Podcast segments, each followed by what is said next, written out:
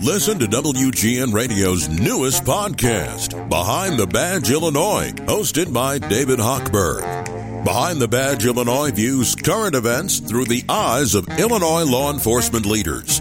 Tune in. Visit WGNRadio.com slash Behind the Badge. Adrienne Bankert, how are you? I'm doing well. How are you? I am still reading your book. Hey, everybody, this is Adrienne Bankert. She is the host of Morning in America on NewsNation. And her book that we've talked about in the past is called Your Hidden Superpower, the kindness that makes you unbeatable at work and connects you with anyone.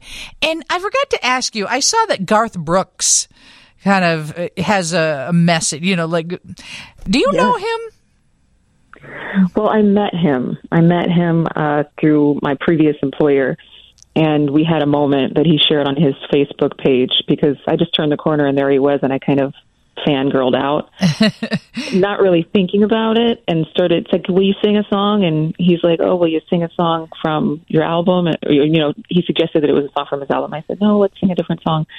And so we ended up singing in the hallway, um, and we posted the video. And then his PR team said, "Will you um, get us the video?"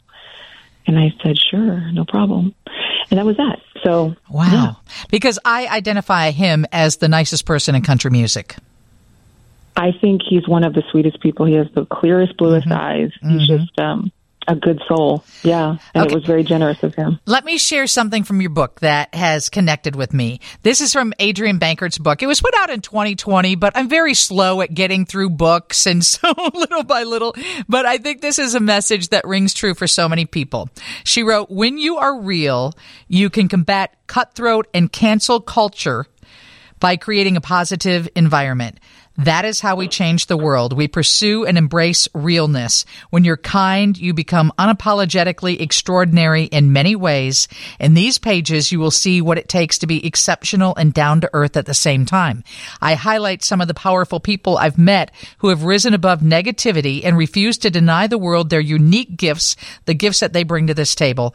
Um, I paraphrase there. I'm reading ahead of myself. Uh, my hope is that everyone who reads this will, perhaps for the first time, feel at home in their own skin. You're going to become comfortable in your greatness. I think that's so awesome. And when I read that, I thought, well, no wonder Garth wanted to put a quote out about the book because it's good. So if you get a chance, pick it up. It's called Your Hidden Superpower, the kindness that makes you unbeatable at work and connects you with anyone. And I think that's why you're so successful is because you're a kind person. Well, thank you. I mean, we all have our moments, we all have our imperfections, but that book it's gold and i really was inspired by kind people um, to even put that book out you know, I always said I wasn't kind enough to write this book. I wanted to be. Mm. So we have to practice.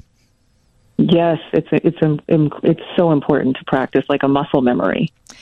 Did you buy a Powerball ticket? I didn't, but I should have. I, I I'm, I'm, bu- I'm buying one now. I am buying one now because there was no winner drawn, which means now it's up to 800 million or more. Wow. What would That's you do huge. with yeah. what, what would you do with it?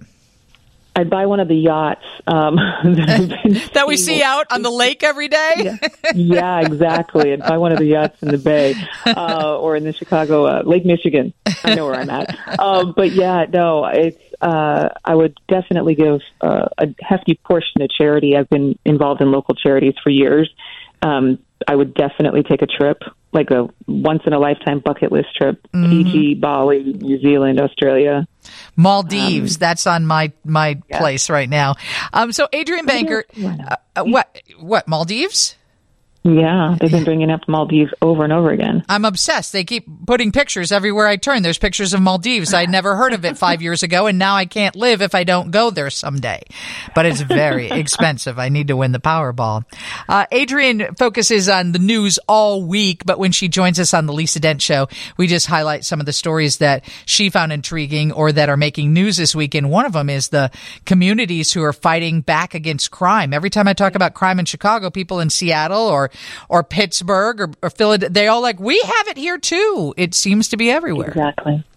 It is, and and it's uh, something that communities are doing, you know, more and more frequently is neighborhood watch programs and different organizations, churches are getting involved in combating crime. Community policing is back in focus. Um, it has been over the past few years, but now uh, there really is more of an effort to get to know the police department um, and the officers in your community, and to feel safer in that way. So I think it's it's remarkable. It's brave.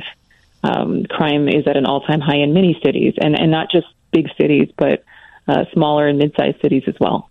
In one of the stories you covered, Reverend Edward Richard Hines said, "We have a gun demic."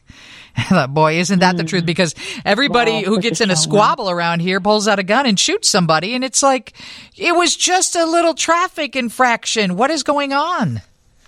Yeah, well, you definitely can't flip the bird or honk no. or yell like you used to. No. You don't know who's going to be coming at you after that. But um, but he has a group called the God Squad, and they um, monitor the streets. They um, try to teach young people about how to de-escalate conflict in you know non-violent ways. Um, and they uh, mentor and, and help support young people who maybe would be joining a gang, but they really are just looking for family. And I'm always confused by the U.S. unemployment claims and all those reports. Is it up? Is it down? And I know you covered that this week. Yeah, well, it's a little bit up, but it's far lower than we would expect it to be. But I always say that the big thing now is even though we're seeing this unemployment report come out, we're not look we should have a new report and the new report should be what jobs are not being filled right now. Because while people are fewer people are filing for unemployment, that's just a part of the pie. Right now a lot of companies, a lot of hospitality services, they're not getting the employees, the workers that they need, and so they're severely understaffed. So I think we need a new report. They need to add something to this report. Right, because it never spells out exactly what is happening. It's just numbers that can be taken in any direction. All right, Adrienne, we love you. Thank you for jumping on the show today. I love you. Uh, she's you. so she's every time I say that she goes, "You know, I have flaws too." I'm like, "Everybody, I get it, but you're just a, a nice person and we appreciate that you come on the show with us." So, have a beautiful Thank afternoon and we'll be watching you in the morning. Thank you. Uh, she is the host of Morning in America on NewsNation. Check her out. You've probably seen her over the years on many different networks, but we love that she's in Chicago. Steve has your news coming up next on 720 WGN. Lisa Dent, WGN.